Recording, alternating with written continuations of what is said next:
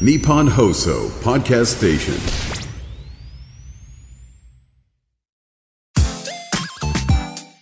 93 AM1242 日本放送青木愛スポーツトゥユー。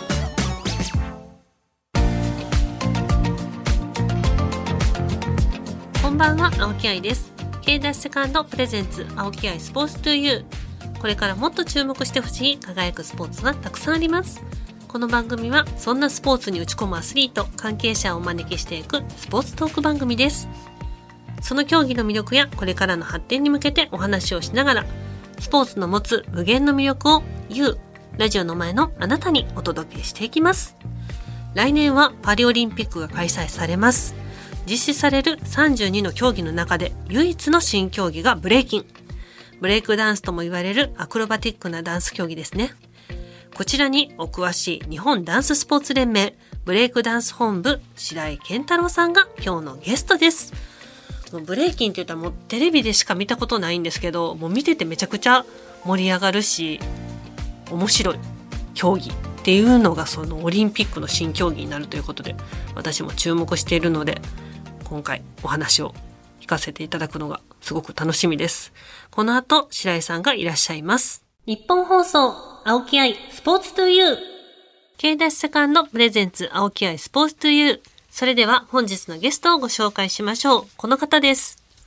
こんばんは、白井健太郎です。よろしくお願いします。よろしくお願いします。改めまして、公益社団法人日本ダンススポーツ連盟ブレイクダンス本部の白井健太郎さんです。よろしくお願いします。よろしくお願いします。さあ、それでは少しプロフィールをご紹介します。山口県の生まれで中学、高校時代は中国で過ごされます。所属するザ・フローリアーズでは世界大会3連覇を成し遂げ、MC など多方面でもご活躍。2019年より日本ダンススポーツ連盟に所属され、大会の中継の解説もされるなど、ダンススポーツの発展に貢献されています。今回はパリオリンピックで初めて採用される注目スポーツ、ブレイキンがどんな競技かを中心に伺っていきたいと思います。ということで、よろしくお願いします。よろしくお願いします。このブレイキンっていうのは、もともとどこでこれ生まれた競技なんですか？そうですね。あのー競技ということで今言われましたけれども、はいもともとはその、まあ、ヒップホップうんうんうん。ってよく聞かれると思うんですけど、はい。まあその文化の一つとして、まあ、ブレイキンがうんうん。あって、で、まあ1970年代ぐらいに、まあ、ニューヨークのおサウスブロンクスっていうところが、まあ、発祥へと言われています。ーヒップホッはいプ。の中の？はい。ヒップホップには、まあ今は5つの大きな5大要素みたいな感じで言われてるんですけど、まずは DJ。DJ、はい。と、あとは MC。MC ララップですね。と、おグラフィティ。あの。はい。スペルでこうね、壁にあ落書きなんかとか言われたりもしてますけど。と、あとはブレイキン、b ボーイ、ブレイクダンスですね。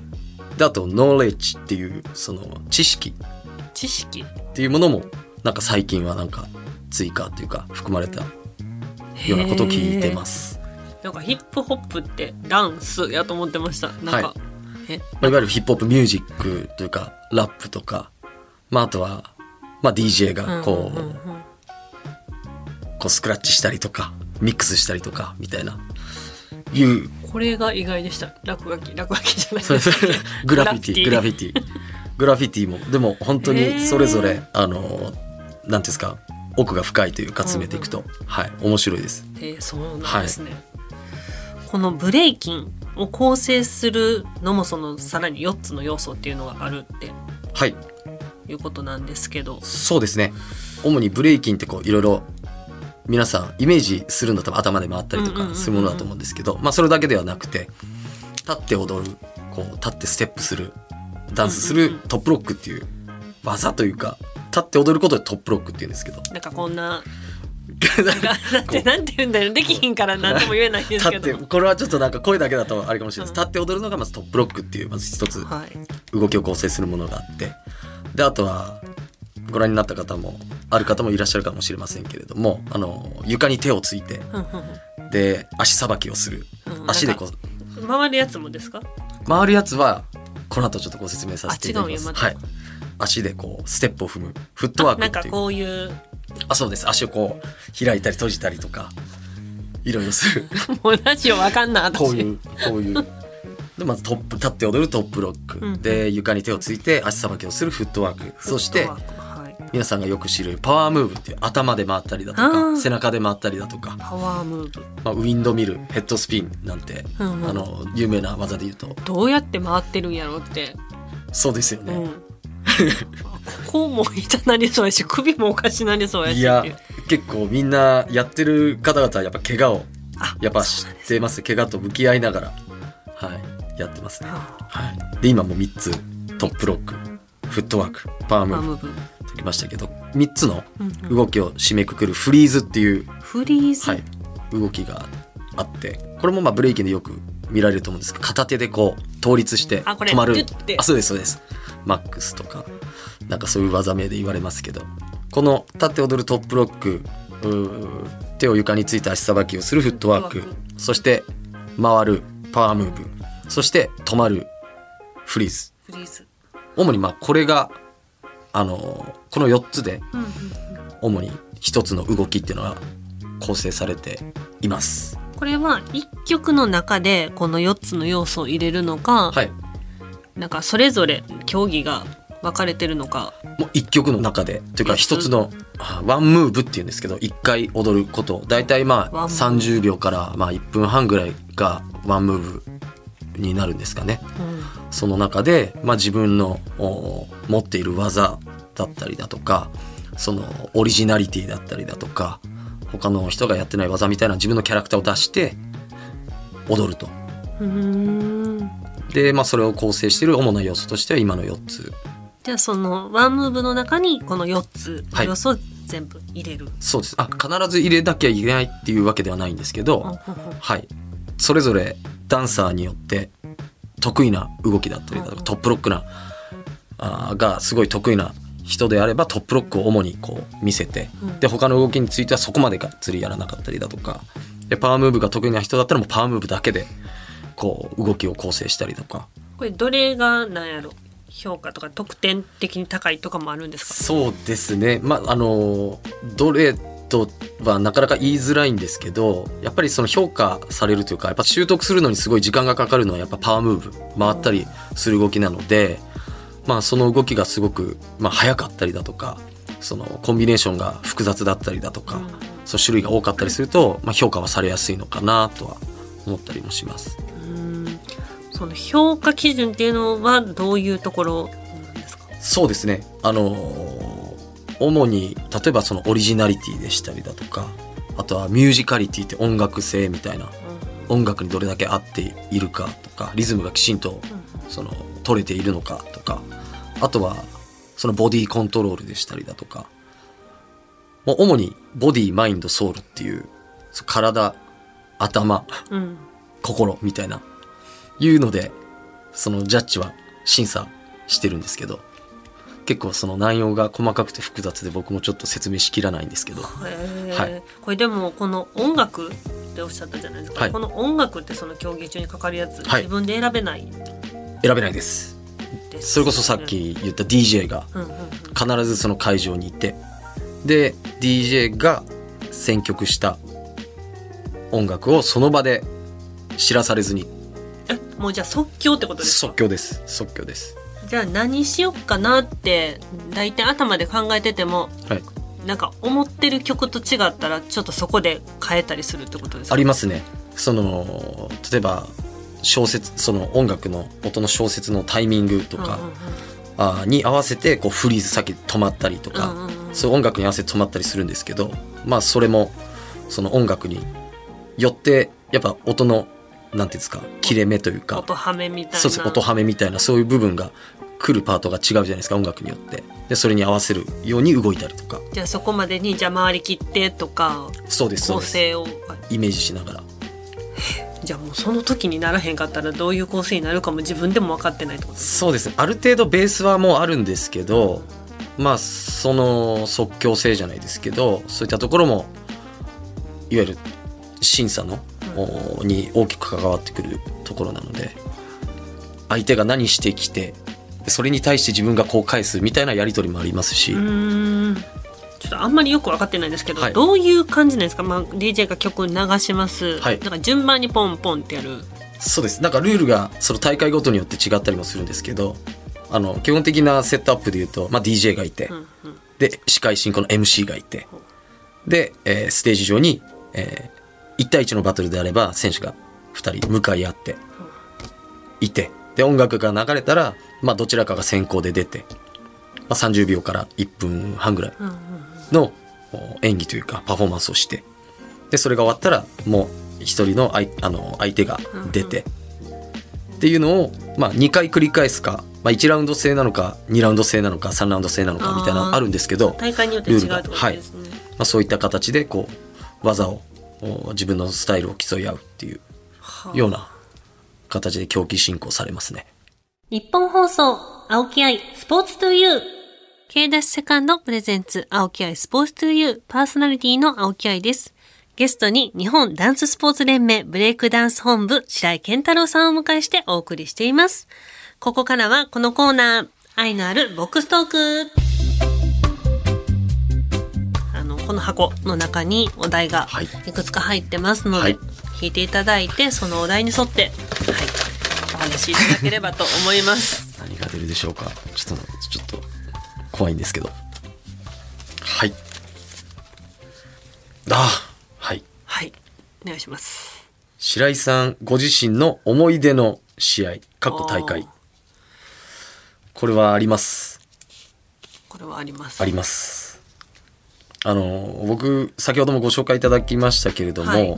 その世界大会で、まあ、チームとしてですけれども、世界3連覇を成し遂げたっていうところで僕初年度、お一番最初に優勝した年が2015年だったんですけどその年のお準決勝のバトルが僕すごい思い出の試合に決勝じゃないんですね。決勝じゃなくなんかすごい音楽と自分の体もすごくすごい大きい舞台で本当に言ってまあでも本当に1万人とか入るような会場でもう1000円とかバーってあってでもうステージがドンってあってみたいな。で僕らも本当に2012年かからその大会で日本人が誰も優勝したことがないからっていうんでチームをこう結成して。じゃあ4年間。そうでです。すか。でずっと日本予選からこうトライしていって。で、まあ、今年は絶対取りたいっていう年だったんですね2015年が。で準決勝のおバトルで僕が一旦目いきますって言って。僕なんかチームの中で言うと役割で言うとなんかこう特攻隊長みたいなチームの勢いをこうつけていくみたいな結構パッショナブルなダンスするんですけど。めっちゃ大事な役割ですね。まあ本当にでも。そこで乗れるかチームが乗れへんかって波に？そうです。僕は本当そんな難しいことはあんまできないんですけど、まあ、そういうなんていうんですか。他のメンバーすごいうん。すごい方多いので。すごい方も出てないですけど、まあ、そういった部分で貢献できるように自分で役割をこう自分の中でこう持ちながら挑んでたっていう、まあ、ところはあるんですけど、まあ、この準決勝の大あのバトルで2015年の大会で一発目出て、まあ、それが本当に音楽ともすごくなんていうんですかねそのママッチというかうまくシンクロしてうん。で音楽の勢いも体で表現できてで後につなげた。でそのまま決勝もそのまま優勝っていうか勝てて優あ勝できたっていう。の流れでいけたぐらいのまあ、感じですはなんか僕の中ではなんかそういう流れがあったなっていう。うんみんなやっぱ気合入ってましたし。やっぱその曲にしっかりそのシンクロはい。できた時って普段の時と違うんですか？なんかゾーンに入るじゃないけどおうみたいな。ありますね。なんかもう自分がもうどう動いてるのかとかなんか自由、まあ、フリースタイルでやるんですよ、もうなんか自分が持ってる動きを練習してきたものをそのままやるとかじゃないんでもう音楽に合わせてもうは自分の 感情を吐き出すみたいないうところなんでだからもうじ終わった後は自分が踊ったダンスの何やったとか覚えてないね。もう勝手に体が曲に合わせて動いてくれてる感じなんですそうですね。あとはもう負けないぞっていうそのパッションみたいなものをこう乗せて勢いよく踊れたなっていう。楽しそう。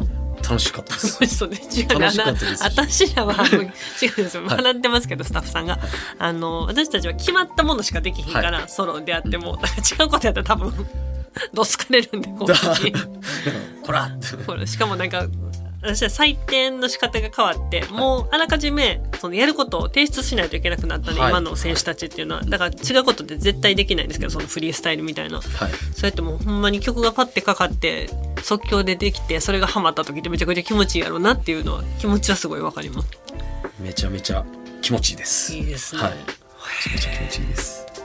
まあ本当に、まあ、この大会のことでちょっと引き伸ばしちゃいますけど、本当ちょうど、僕の祖父がはい。ちょうど体調崩して、うん。もう入院して、もうあんまり長くないですって言われてるタイミングも、でもあって、まあそういったものも、その、背負って挑んでたっていうのもあるので、なんか本当そういう意味でもいろんな思い出っていうか、が重なってたなっていう。じゃあもう本当にその世界大会優勝っていうのもおじいさんちゃんに見せられました。は見せられなかったんですね。けど、まあ、はい。多分応援してくださってましたね、はい。ちょっと暗くなっちゃったんでもう一枚いきましょう、はい。弾かせていただきます。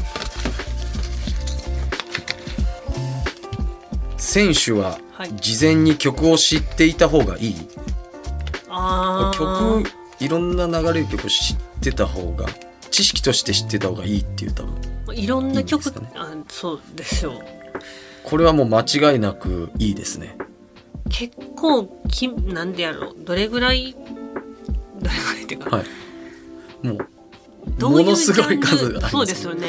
でもジャンルで言うとファンクソウルうんうんうん。とか、あーまあ、ロックもたまに流れたりもしますしそうですねブレイクビーツって言われているような機械的なもので作られた音楽みたいなものもありますけど、じゃあもう結構もう普段からいろんな音楽聴くようにはされてる。そうですね。なんか意識してというかシンプルに僕は音楽がやっぱ聴くことが好きなので、まあし聞いたことのない音楽で例えばダンスで使えるような音楽を探したり掘り下げたりだとかで情報をこう取ってその知識を得たりとかみたいなこの曲はどういうことを歌ってる音楽なのかみたいな。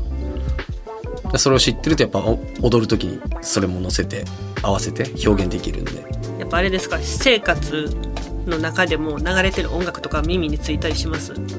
あしますしなんますか私とか結構サントラとか聞くのが好きで、はい。例えばドラマもそうやし、映画とかも。はい。だから例えば映画見に行ってもなんか内容とかその映画見てる中の後ろの曲その BGM とか、はい。サントラがめっちゃかっこいいと「おこれなんかデュエット使えそう」とかあ。全然今選手じゃないのに「うわこれデュエットで泳いだら絶対かっこいいやん」とかもうそれ職業病やと思うんですけど。それ同じです。一緒ですか？はい。なんかその映画とかのサントラでかかってる音楽とかも本当にだそれこそサントラで使われてる昔の映画のサントラで使われてる曲とかをそのなんですかバトルでこうかけたりする DJ もたくさんいて、ねまあ、しかもそれが名曲ブレイキンの音楽でいう名曲みたいな、ブレイキンの音楽で言ったらこれみたいないう風になってたりとかもするのでそういうサントラ聞いた時にあれですか？あこの曲やったらここでなんか回ったりとかっていういろいろイメージします？します。うわーかぶってる。職業回ったりするというか、まあ、自分だったらこういうステップを踏みたいなこういう音の取り方したいなみたいなとかありますね。あー一緒ですね。なんか表現するスポーツの人って。ブレイキンはなんかまたその一曲をそのまままるっとかけるんじゃなくてその DJ はあるその曲の感想の部分をだけをこう、まあ、2つターンテーブルあるじゃないですか。ありますあります。で同じ曲をセットして。でその一番盛り上がるところ感想の部分をこうループしてそこだけかけるみたいないうこともあったりそこのみ。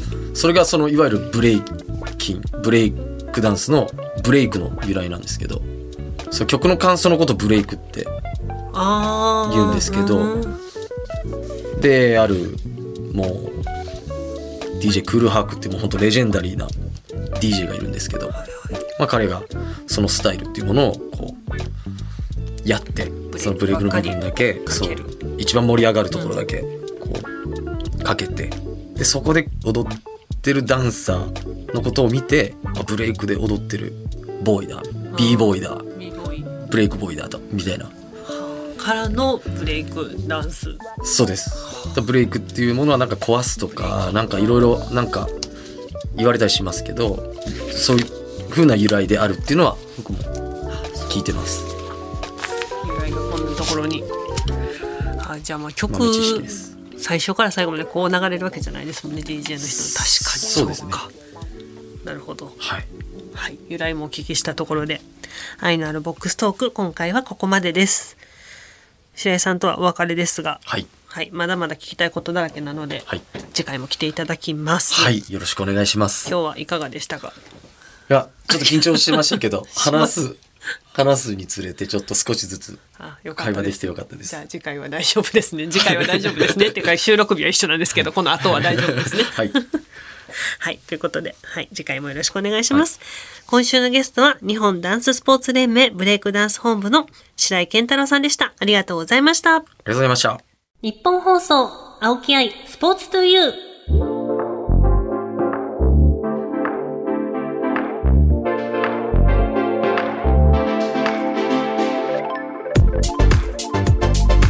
まもなくお別れです。